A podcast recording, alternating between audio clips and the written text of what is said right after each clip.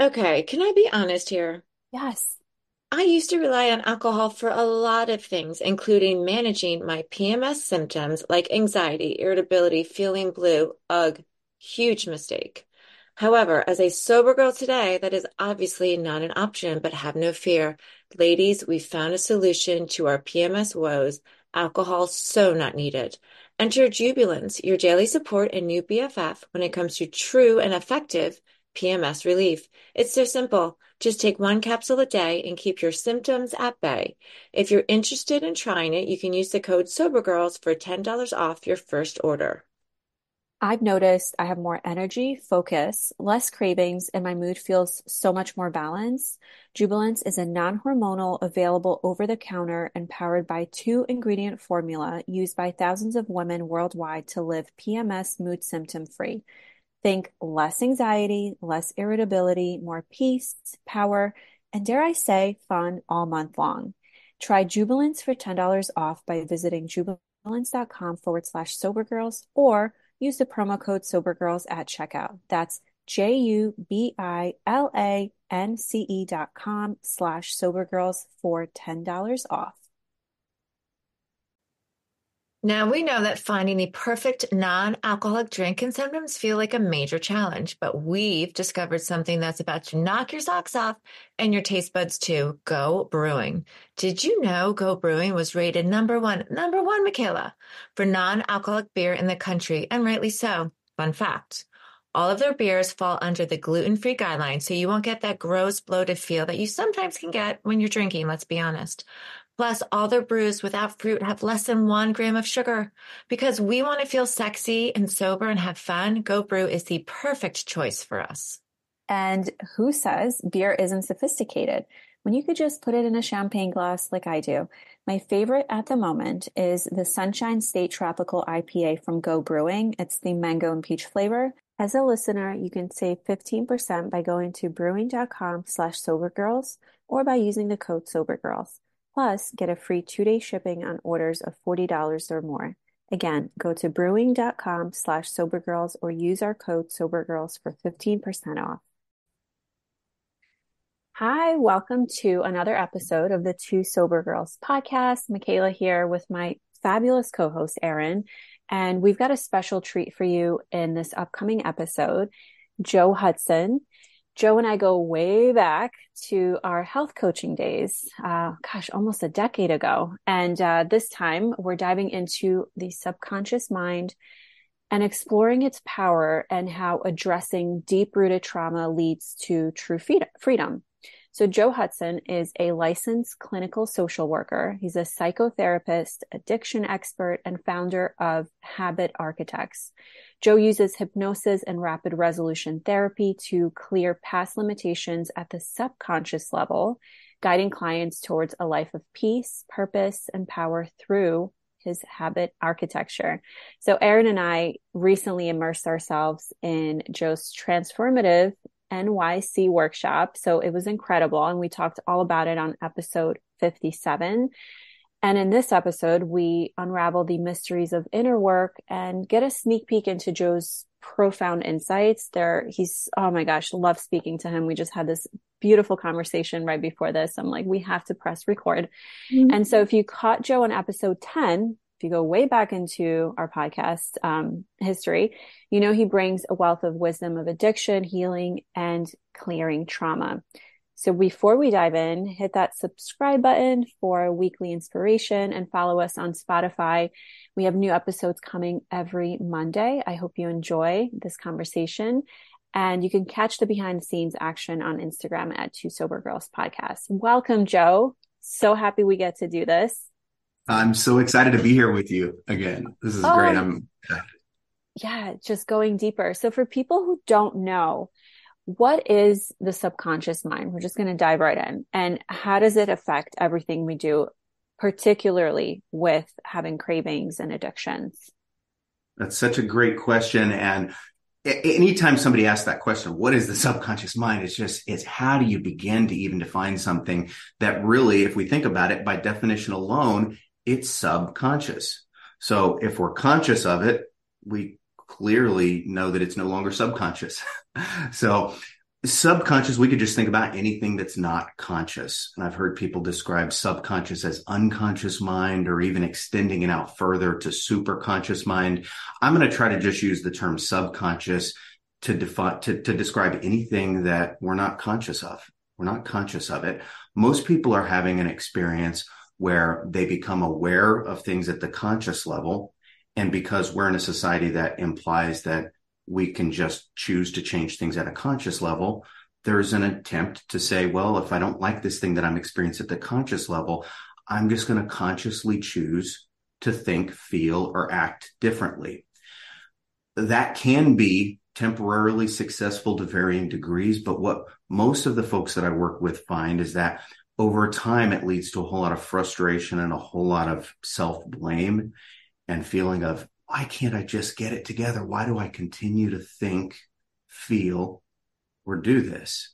So what I invite folks to think about is that perhaps there's a way that we can look at this that provides a little bit more power.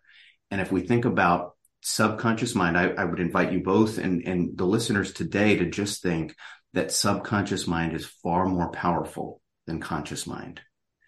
So if we start to think that thoughts and feelings are arising from subconscious mind, we become aware of them at the level of conscious mind, but that's not where they can be changed. And I think that sets the stage for what we're going to talk about today, specifically as it relates to sobriety and cravings for alcohol. Yeah. So we wanted to talk about just understanding what is going on when a craving hits. Can you explain that to our listeners? On a subconscious mind, and then how does it translate into a conscious mind? And I guess a feeling of why is this happening? Why can't I shake this when consciously we know this is not good for us? We know we want to change. So what is happening there? Well, the craving, here's a way that I, again, I'm not saying this is the only way to view this. I do think it's a simpler way to view it. And I think, again, it provides a little bit more power when we go to try to change subconscious mind. So let's think that the craving for alcohol all goes back to one word: survival. Mm-hmm. Interesting. Survival. Your subconscious mind is not concerned with anything else other than your survival. So if we set the stage there and we think that anytime one's experiencing a craving for alcohol, that's definitely related to survival. Wow. Now, how do we untangle that? That's the big question here.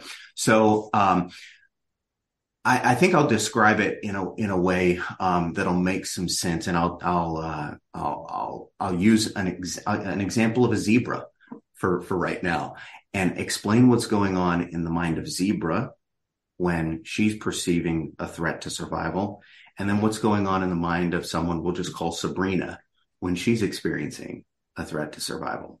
Would that be all right? Perfect. All right. So let's imagine zebra is out there. She's grazing. She's on the safari. She's having a great day. Everything's going really well. Then suddenly she starts to sense that something's going on. And she senses that because some of the other zebras start to stir. And what's happening is that there is an approaching lion. Immediately for zebra, her parasympathetic nervous system, which is what some of your listeners might know, is the nervous system that is involved with rest and digestion. Parasympathetic nervous system shuts down. Sympathetic nervous system kicks in. Why? Because it's not necessary for her to be digesting the grass that she's eating when lion is approaching. Sympathetic nervous system, we know, sends all sorts of signals that are involved. Cortisol, adrenaline, and all those things are geared toward activating her to be able to escape from that threat. So what are some of the things she starts to experience? Her heart rate starts to increase. Respiratory system activity increases, and it works beautifully. So what she does is she doesn't consciously think, should I try to get rid of this? Should I try to get rid of this feeling?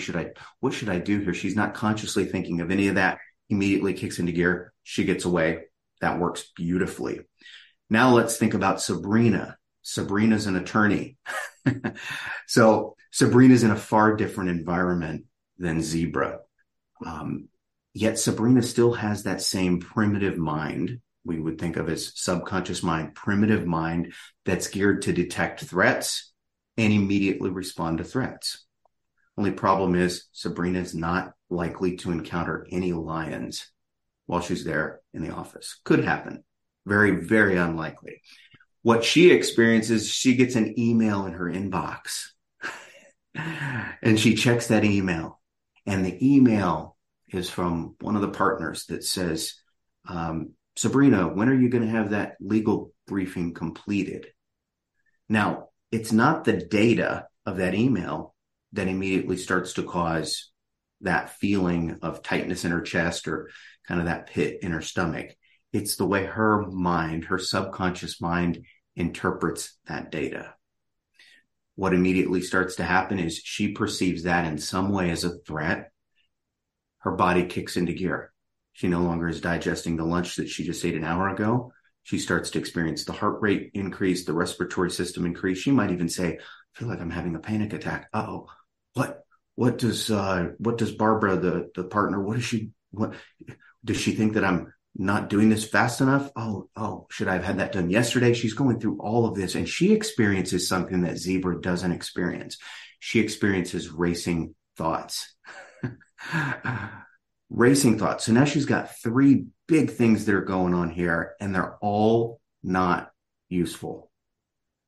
Now, when she's experiencing all this, she knows that she doesn't need to run from a lion. She knows that she doesn't need to fight something off in order to survive. So is this reaction viewed as useful or non-useful to Sabrina? What do you all think? Non-useful. Yeah, it's not helping to get to that goal that she needs to do. Not useful at all. So she's there with a conscious awareness that she's experiencing something that is not useful. It's uncomfortable. And she wants to make it stop. Only problem is she can't make it stop.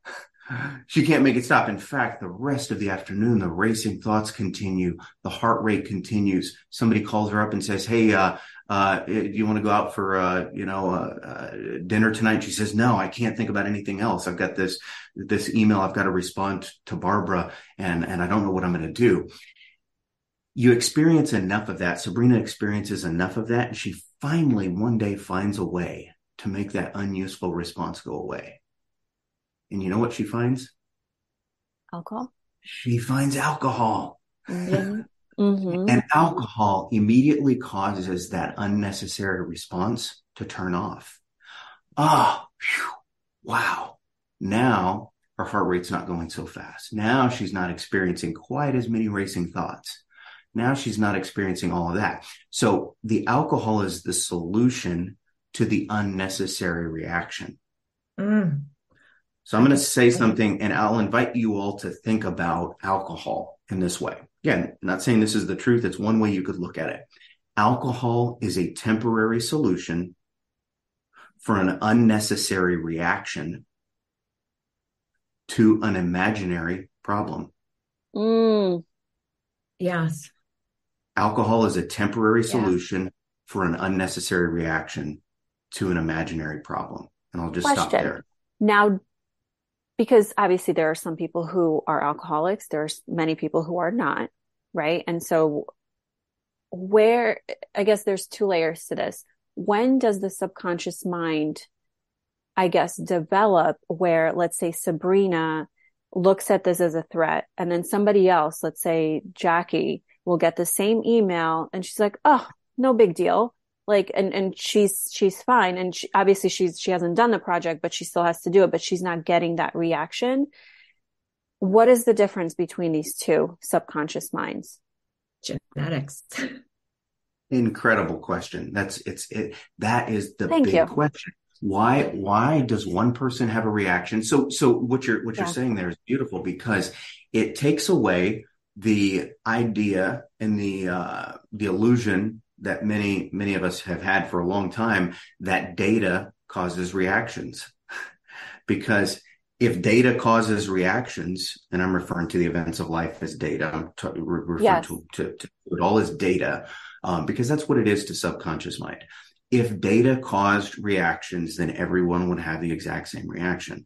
So yeah. what causes the variability in the reaction? And it has everything to do with early childhood experiences. It has everything to do really with two things that nobody has yet been able to disentangle. Scientists have been studying this for a long time. How do you disentangle genetics and environment? And nobody's been able to do that. But both of those things we could think are having a profound impact on the way Sabrina's mind is mm-hmm. processing that data versus Jackie. So let's imagine that what happened with Sabrina is when she's 4 years old, she's up playing in her room, and what is she playing with in her room? You all help me with this. Blocks. Story. She's playing with blocks. Yeah. Erin says Barbies. Did you say Barbie, Erin? Yeah, I did. That's what I was playing with. I'm like, I'm so relating to Sabrina. I can't wait to jump in here because I'm like, I am Sabrina. Oh. So what? So we'll just say that Jackie's playing with Barbies on blocks. She's having a great time. She's playing, and her mom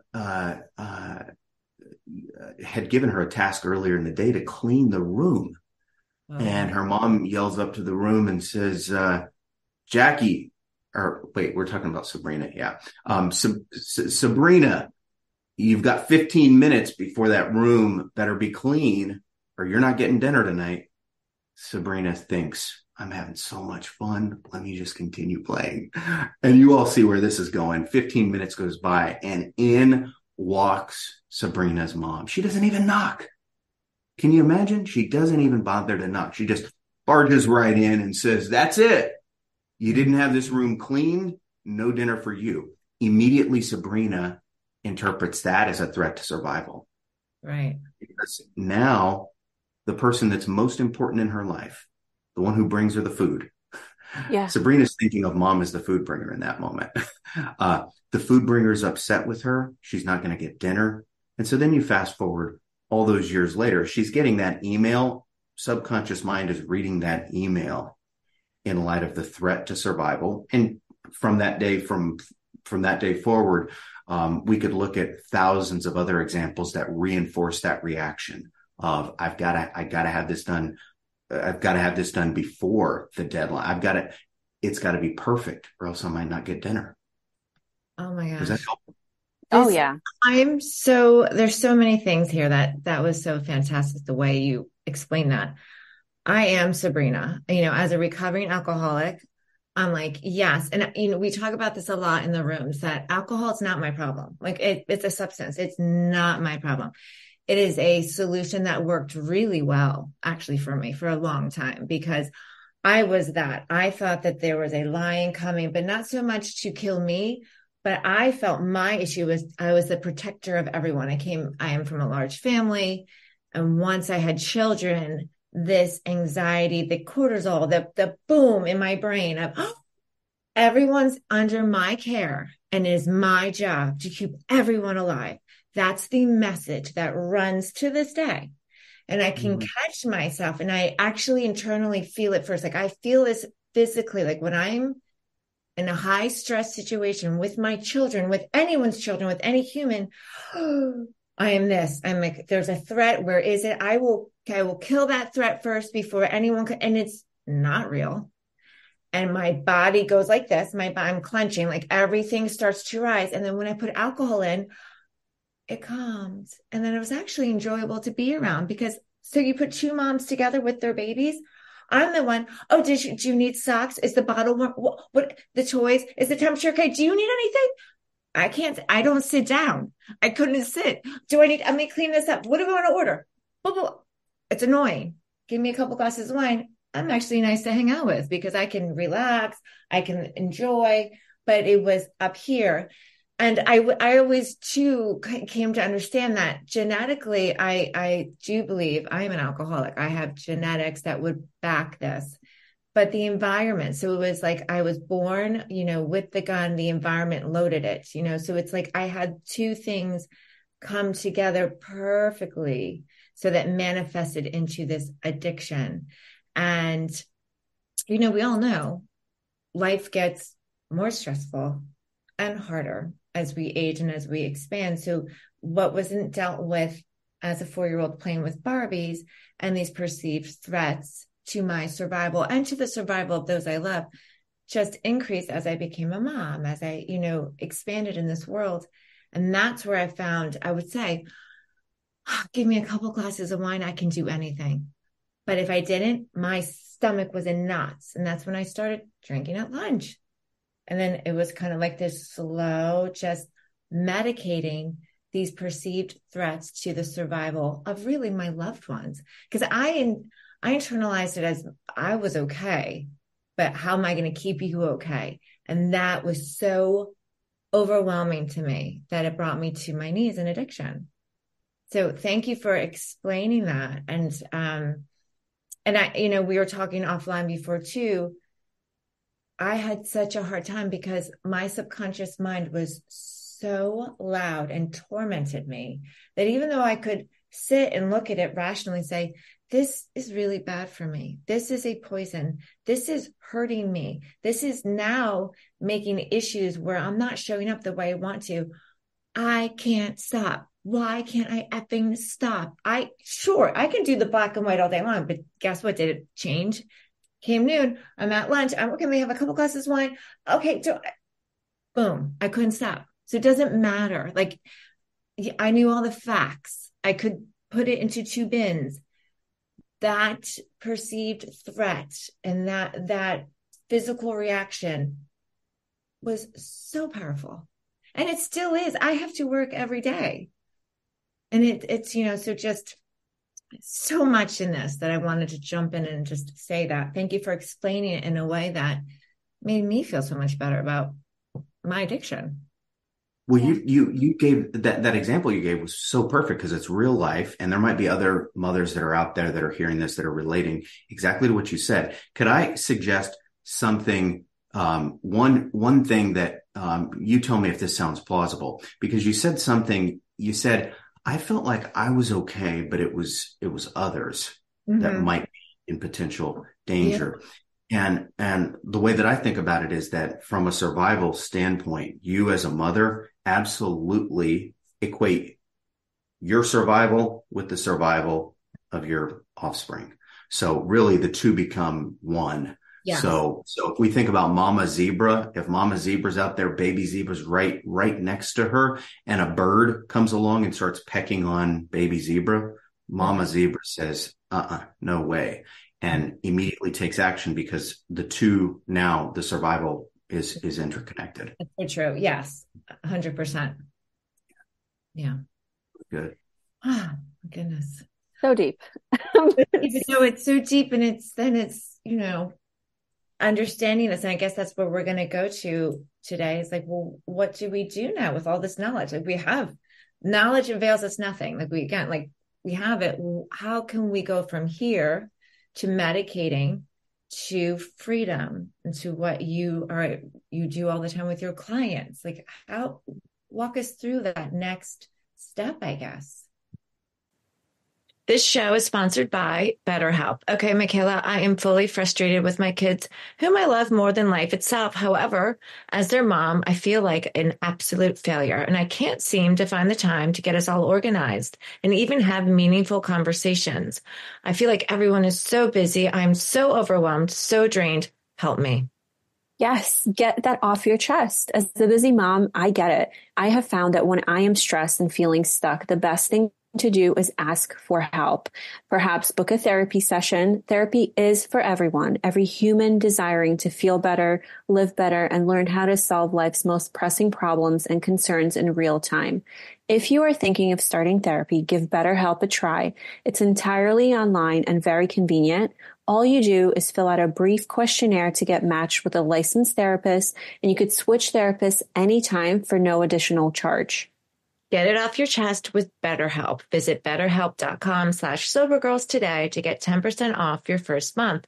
That's BetterHelp, HELP.com/SoberGirls. I'd be happy to. Well, here's the first way that most approach and these ways can be very effective. You all might have had experience as a person in recovery myself. I've had experience with these as well. The first things that we're taught are what are referred to as coping skills. How do we cope with the intense feeling? So let's just say if Sabrina says, you know what my trigger, another word that's used in recovery often, if my trigger is this intense anxiety, how do I cope with the anxiety? And one of her coping strategies might be to journal, or to call a friend, or to do some deep breathing. Those are fantastic ways of coping. What often gets missed is that there's kind of a relationship between the trigger and the coping strategy as kind of a war that's going on. So it's, I need to journal to fend off this really mean, dangerous anxiety that I'm experiencing. Now, the only problem with that is subconscious mind is offering the anxiety with the best of intentions. It's just a data misread. Subconscious mind is thinking, I've got to give Sabrina this anxiety so that she survives. So if Sabrina begins interpreting the anxiety as a threat, what do you think her subconscious mind is going to do in response to that interpretation? It's going to give her more of it. Yeah. It's going to say, uh-oh, looks like Sabrina's in trouble. She's doing a lot of journaling. She's really trying to fight this thing off. And subconscious mind says, we got to give her some more of it because it seems like she's in danger. Wow. I never thought of it that way. So I guess if you're not going into, let's say, journaling or even meditating or whatever you're doing, if you're not going into it with, I guess, I wouldn't even say the right intention, just like the right, what would you say? Like, I mean, because I know journaling and all of those things are highly beneficial. So what is the difference of going into it to, I guess, mask the anxiety or trick the anxiety or trick the subconscious mind? So what you're saying is we need to go way deeper. And how does one begin? Is it a daily practice? Is it, do we have to just be aware, like, oh my gosh, like this is where it's coming from? And do we have to go back, like, oh my gosh, this stemmed from when I was 5 years old and this happened to me? How does all that work? So the again, great. You're going to get tired of me saying great question. It's such a good question because that really is the key to this. Is and I'll give it to you in a way that I think is going to stick. So viewing the anxiety as an ally, not an adversary. And so I think I got that from your workshop. And one of the biggest takeaways was, because we ended up working together, I volunteered, if you haven't heard the episode 57, I volunteered to go up and we took a data and a situation in my life and a way that I perceived it. We changed it. So the way that I perceived it, it was like a threat.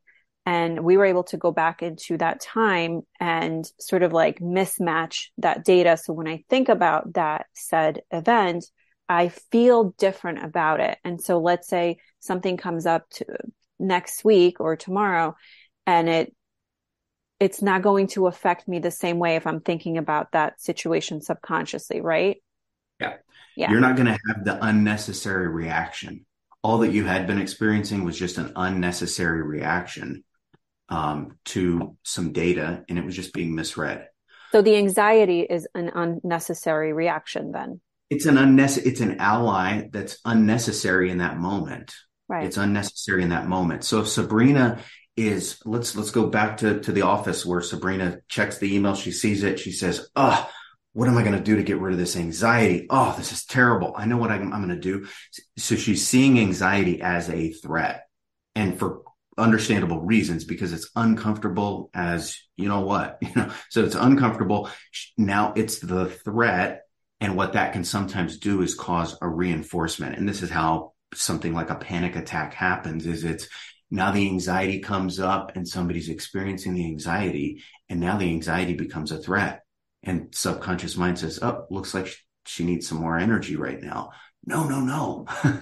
And that just, it causes it to escalate. So if Sabrina looks at the anxiety and says, this is an ally, this is my subconscious mind trying to protect me, that shifts her mindset as she goes into journaling.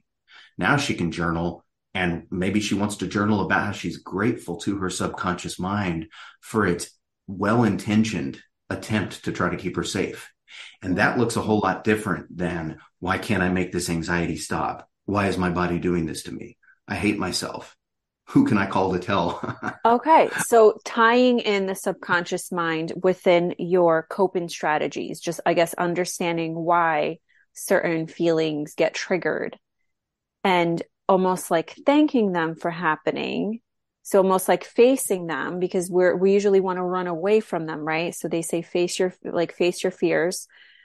Another thing that comes to my mind is, I talk a lot about feelings, and they say the medicine to make the feelings go away is to actually feel it. Like, how does that tie in with the subconscious mind? Because I think a lot of people are afraid to feel all of the feelings. I feel like in my case, I was drinking on and off for 20 years, which is a really long time. And that's a really long time not to feel a lot of feelings.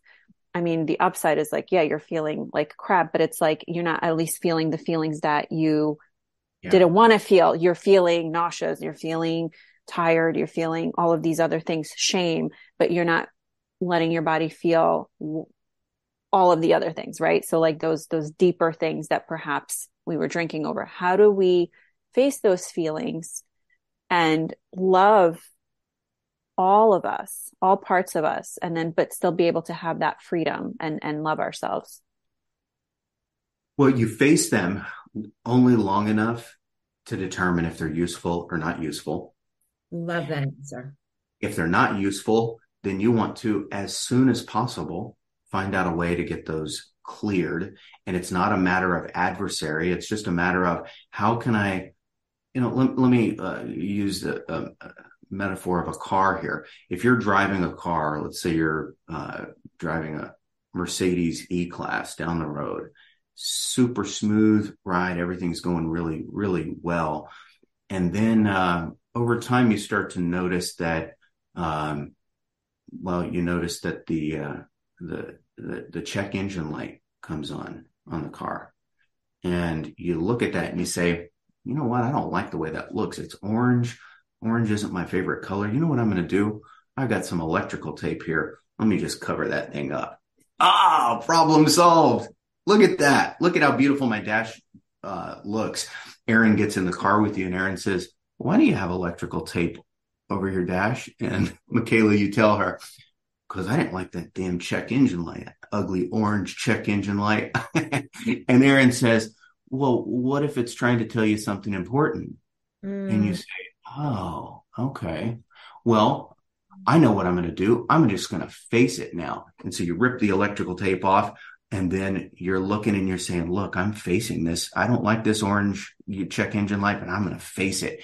And Erin says, well, that's really good. I'm proud of you. But what if you need to just check the message out? And if it's something that needs to be taken care of, you take care of it. If not, you want to get a trained mechanic to clear that check engine light. And then you get that thing cleared and it's taken care of. So if somebody's feeling a feeling, hey, great, feel it, recognize it, feel it, don't run away from it, but don't sit in it. Because if you're sitting in it, it's essentially like you're just staring at the check engine light saying, hey, don't bother me. I'm going to see how long I can stare at this check engine light. I got a record going. That's so brilliant. And something that's coming to mind is, when we clear it, often we need to go to a professional. And it could be, in this case, a mechanic, but it could be 2 Sober Girls. It could be Joe. It could be all different people in various fields that are ready to help you. It's just going, saying, hey, this just popped up for me. Can you help me? And I think that's that is it. That's the difference. Another thought that came to mind as you were beautifully explaining this, what I see so often in the rooms, and Michaela and I see it so often, just the work we're doing, is that there's a transfer of addictions because we're not clearing. So it's like, that light's on, I'm going to use something else to cover it up. Oh, that tape didn't fricking work. I'm going to use something else. And so I see, it's like whack-a-mole, where I'm like, shh, like, I don't want to curse, but I'm like, oh my God, there's like this addiction, that addiction. It's like, boom, boom, boom. They might be lesser. They might be more acceptable. It's not alcohol, but they're still in an addictive state. They are not free because they haven't cleared it. And they haven't learned that it's okay to like feel this, face it, get help to clear it. But we're just masking. And like, now we're going to have different issues because it is wild. It's wild what we see. But I've been there too, because when my first coping mechanism before alcohol was running, and oh my God, it worked great. Until I couldn't run enough because I was in so much pain because I couldn't get to that thing. So then people would have to tell me to stop running. And I wanted to just run because I was running away from that thing. And I'm like, I'm not facing shit. I'm just trying to get that feeling to go away. But there wasn't enough miles in my body to make that thing, that discomfort, that pain go away because I was not facing it. So this is huge. And I'm so happy we're bringing this to light. We can clear this, everyone. But you have to go and get help. And that help looks different for everybody. But the swapping of addictions and just facing it, but not doing the work, good luck. You're torturing yourself. I know from experience, believe me. Oh my gosh. Yeah. I love it. Oh, I know. I'm just like, oh my God, it's like, oh, it's incredible. One, I think we don't talk this way. And again, I love AI, and it was my starting point. It saved my life, but going deeper into this work and clearing and living a life of freedom, of not having other addictions at play, is something that we don't talk a lot about. We really stick to the literature and the spiritual context, and it's beautiful. And that's my spiritual solution. So this, for me, it's just like, I feel like I can understand myself so much more from this conversation and other people that I'm here to help. And again, Michaela and I talk about this a lot. You have to do the work though, right? Like it's laid out, and the work is hard and glorious at the same time. It is. And it's different at every season of your life. Yeah. And it's different every year. But the work, I've realized, because Joe and I used to coach each other back in the day. I mean, the work just never ends. I will tell you guys, when you commit to living the best life that you can possibly have, and to be, a leader in your life, and to be conscious and be responsible for yourself, of your feelings, of your thoughts, but also have compassion for yourself, for your past, without judgment. I mean, there's a lot going on. The work never ends. I started my work when I was, 22, 23. It's ongoing, and it's not comfortable at times. And I think this is why a lot of people shy away from it, because they think like, oh, if I do the work, I'm supposed to feel amazing all of the time. That is not the case. There are many days I don't feel good, but I know that is temporary, and I have solutions, and I have the people I can talk to, and I have the knowing that something greater is coming from this, because a transformation is not comfortable. You think becoming a butterfly is like, oh, it's messy, it's ugly at times, it's dark. But we have to keep going, and we have to have that faith, and at the same time have the deep love for ourselves. It's huge. Deep love for ourselves. And that phrase maps on so well to the, it's kind of a counter, or the other side of the coin of that phrase. I hate myself, which is something that, well, I don't know if all of your listeners have had this experience. I know I personally have had that experience. I think most humans have at some point thought, you know what, I hate myself for doing that, or why can't there? So there's the relationship with, and if we break that down, we could think of as conscious mind, and self, we could think of as subconscious mind. Oh, because we've got a conscious awareness. I hate myself. Why do I hate myself? Because it seems like I'm sabotaging everything that conscious mind wants. I want to do this. I want to be this. I want to have this. I hate myself for not doing that. So if that approach is, once again, it's viewing subconscious mind as kind of an adversary. And if we flip that to the phrase that you just mentioned, I love myself. What I'm really loving is I'm loving my subconscious mind, and it's well-intentioned attempts. And the more I develop that relationship with my subconscious mind, I can then begin to communicate with it in a language that it understands. In a language that it understands is not conscious mind, hey, do better. Unconscious, subconscious mind saying, what are you talking about? No, this is what we've done for years. This is what we're going to keep doing. So developing that relationship with subconscious mind. And the first step is recognizing that anything that is not seen as a useful feeling actually is a well-intentioned attempt to protect. Mm-hmm. So even triggers, I mean, we're deep in the holidays, hanging out with family. How does one take that lesson into like family events and parties and just like lots of triggers, especially because everyone is drinking and sometimes being sloppy and things are being said? How does one protect themselves and I guess begin to start recognizing and also working on their subconscious beliefs and changing them, like all at the same time? Because I think like doing all of this, it's like you're like a ninja. It's not just like, oh, I'm just going to sit 5 minutes on my meditation chair and that's going to like solve my day. Like it's an ongoing thing. It truly is an ongoing thing, but like not to scare anybody, like it can feel like a smooth ride. Like I'm at the point where I recognize things. I still sometimes get ruffled or whatever. And then it's just like, it passes because I know it's not serving me and I know how I want to feel, you know? So it's like a constant redirection because there's a lot of, I guess I would assume, things in our subconscious mind that have so many layers that just sort of need to get cleaned up and redirected, right? Yeah. So the immediate thing, so somebody's in a situation where they're, you gave the example of with family, and maybe there's things being said that are causing feelings. So if we all are in those situations in the coming weeks, the first thing that we can do is we can recognize that the feeling is a well-intentioned attempt to protect. And then we ask, is there a useful action? Useful action, not an automatic reaction, that would be useful that I could take right now. Maybe it's to remove oneself from the situation. Often the automatic reaction after the feeling's coming from subconscious mind, the automatic reaction is to interject, to say something, to engage. Let's just say or to get offended even. Yeah.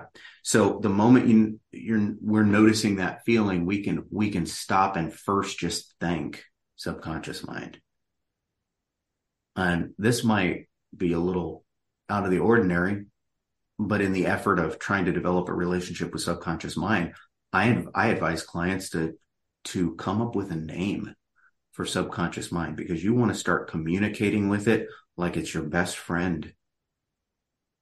You know, this is so interesting. There was I was listening to Matt Kahn on YouTube. His teachings are just so beautiful. And one thing he said was, when somebody triggers you, the simple tool, like, and I've used this so many times, it says, thank you for helping me.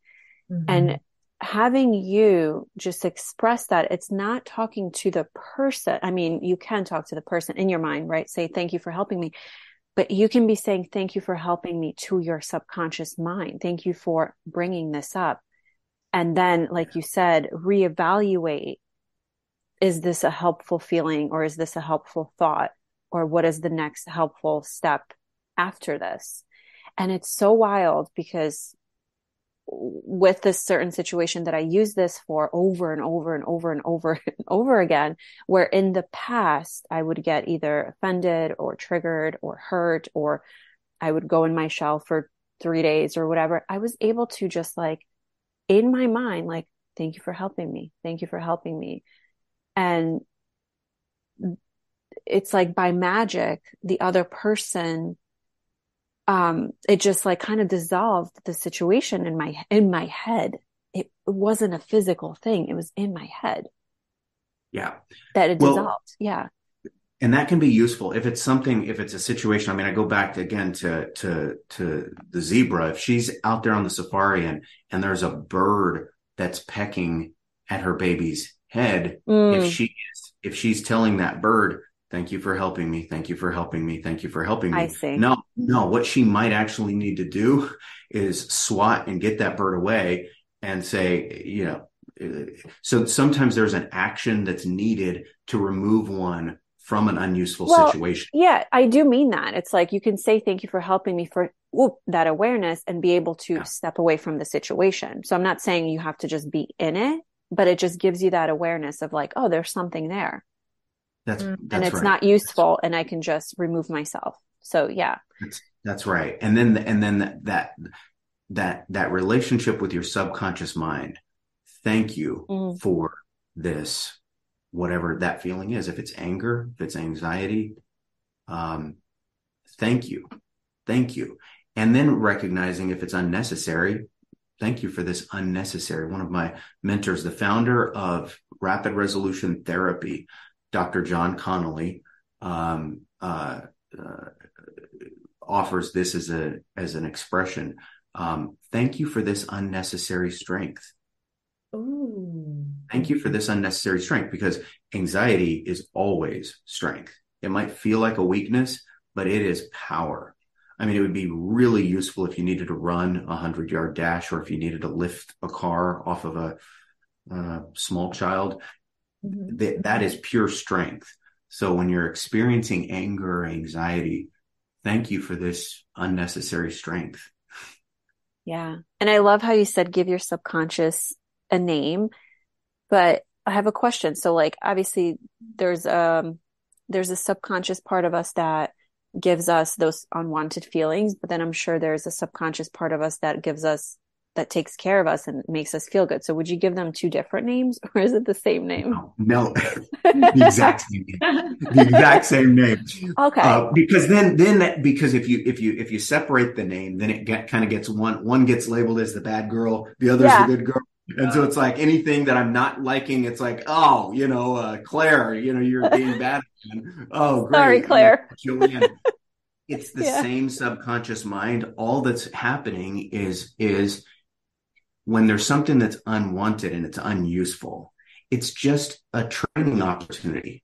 See, just like you would with your daughter, if she's doing something or bringing you something that's not useful, it's just a training opportunity to say, oh, no, here's what we do here. It's a nice little training opportunity. It's not an opportunity to say, hey, you know, get out of this house. I don't want to ever see you again.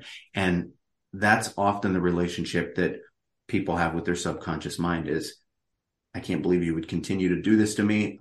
You know, stop doing this to me. No, it's just a training opportunity to say, thank you for that unnecessary tool.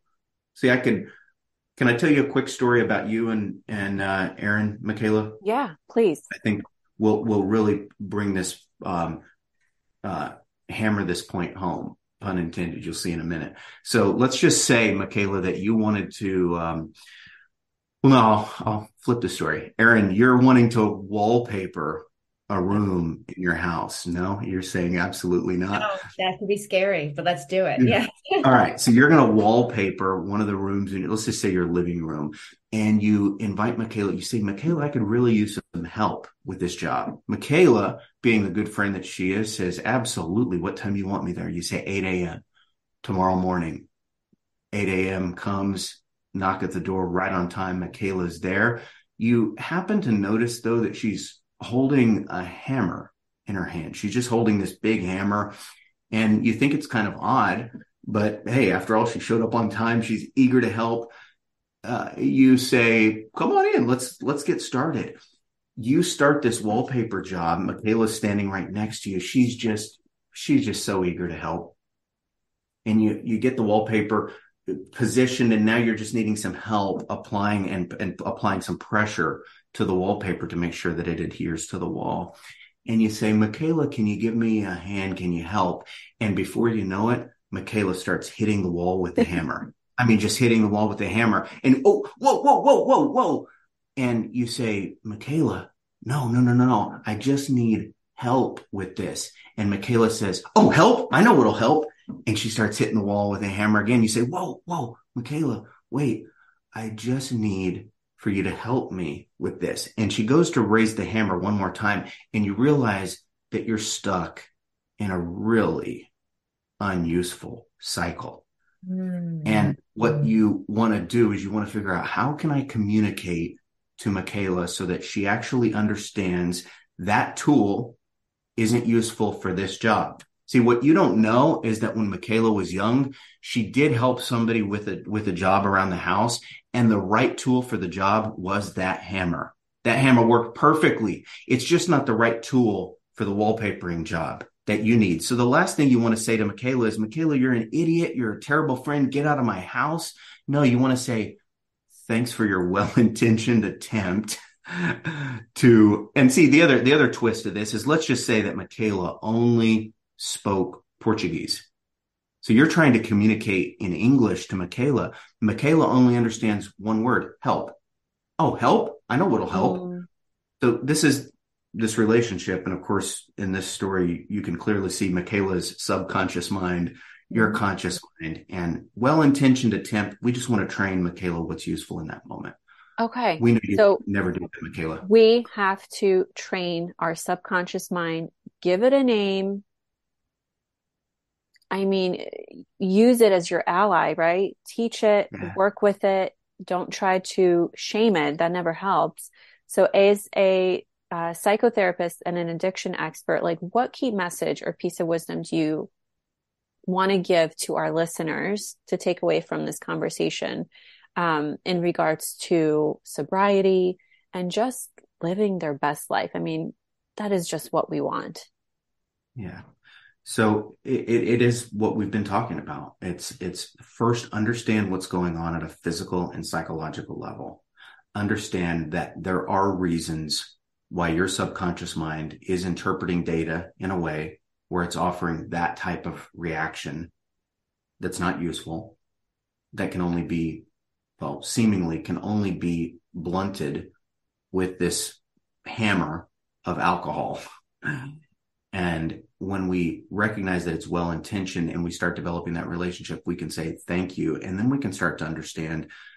And in future discussions, I think we can talk about self-hypnosis as one of these tools. I think this is something that we're going to be doing in an upcoming workshop. Really, how do we start communicating? The first step, though, to communicating with subconscious mind is see it as an ally, not an adversary. Begin developing that relationship.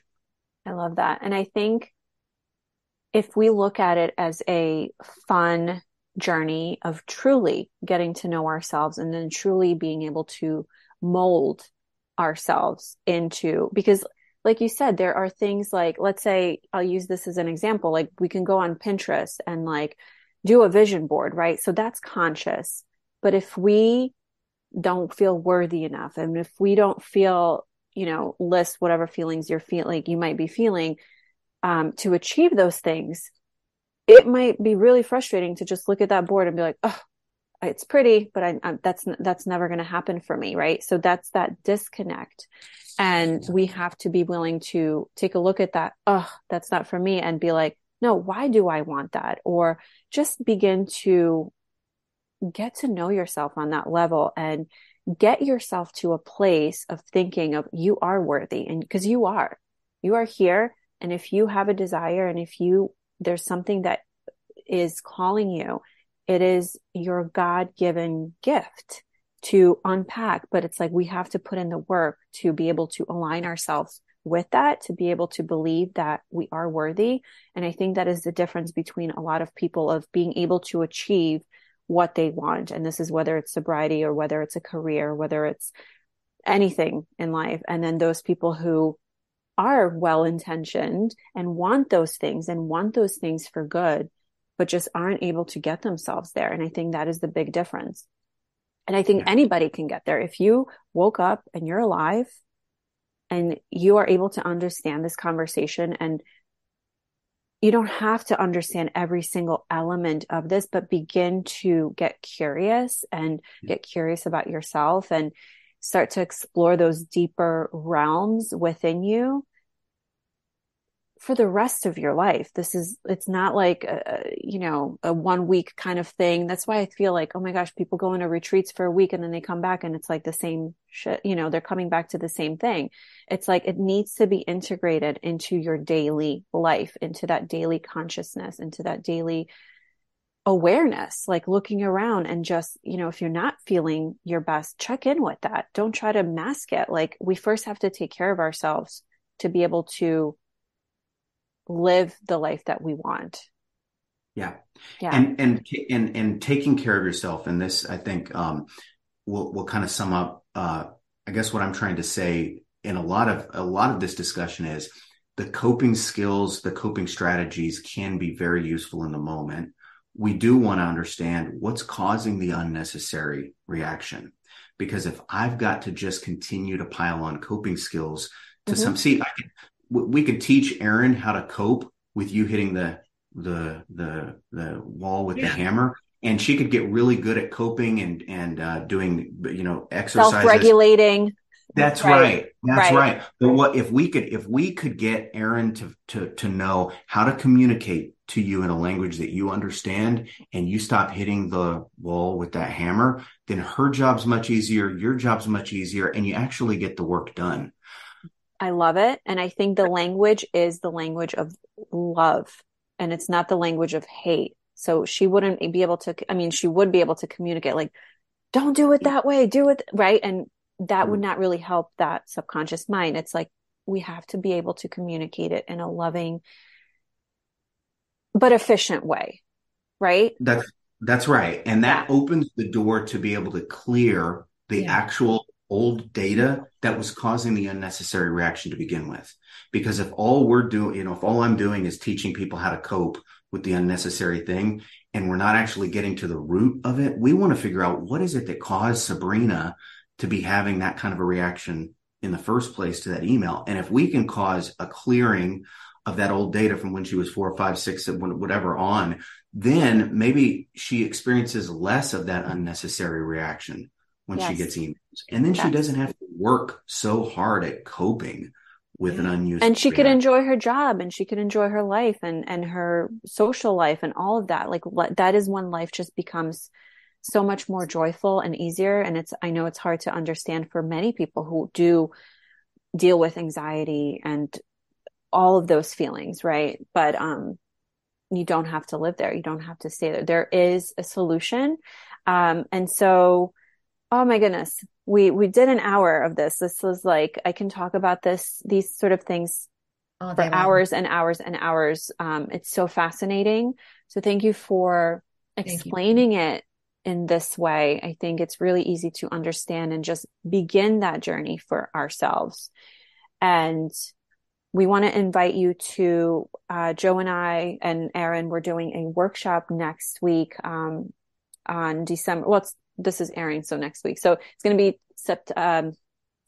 December 7th at 11 a.m. And it's going to be a workshop where now we have this knowledge. Now we're going to put it to work, and we're going to do some self-hypnosis and some other fun things within that workshop. It's going to be about an hour long. And so we want to invite you. And this is if you are part of our Sober Girls Mastermind. Mm-hmm. So we'd love to have you join us and be able to begin your healing journey and be able to, again, like, I guess, continue adding on to your sobriety toolbox. There are so many different things and there are so many different tools, but we need to use the right tools for the right situations. Yeah. Can I say a few quick things about what we're going to do in that workshop? Please. Yes. I'm excited about this and looking forward to meeting those that are part of your mastermind group that are going to be there. So we're going to take this a little deeper in that workshop, and I'm going to introduce you to a concept called subconscious sobriety. Subconscious sobriety. It really is continuing some of this discussion today of identifying what is the unnecessary reaction that's being caused by your subconscious mind, sometimes referred to as the trigger. So anyone who's in that workshop, it's my intention that they're gonna walk away with a clear understanding of what is that unnecessary reaction. And then I'm going to work with at least one, possibly a couple of participants in the workshop to identify what might be causing the unnecessary reaction. So remember, in the case of Sabrina, it was that thing that happened, when she was not cleaning the room like she was supposed to clean. So helping to identify that unnecessary reaction. And then I'm going to teach self-hypnosis and how you can use self-hypnosis in your own time to begin communicating effectively to your subconscious mind. I love self-hypnosis. Love, because of you. This is amazing. So if you want to come into this masterclass, just DM us Subconscious Sobriety Workshop. There you go. There's the name. Mm-hmm. And we'll get you in, and we'll just continue this conversation, and cannot wait. So thank you everyone for tuning in. I hope that you got so much out of it. I hope I took so many notes.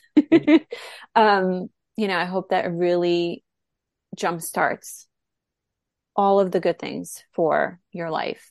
And if you enjoy this episode, of course, please share it with anyone, your family. I think this is a really powerful tool that we can we can gift others as well, not just in sobriety. I think this is great conversations to have in general. So please share that with your friends on your social media at 2 Sober Girls Podcast. And Joe, tell everybody where they can find you and perhaps book some sessions with you and all of the things. They can contact me at habitarchitects.com. or email me at joe@habitarchitects.com. Beautiful. And we'll have that linked in the show notes for easy access. And amazing. Thank you so much. Thank you, Joe. Thank you.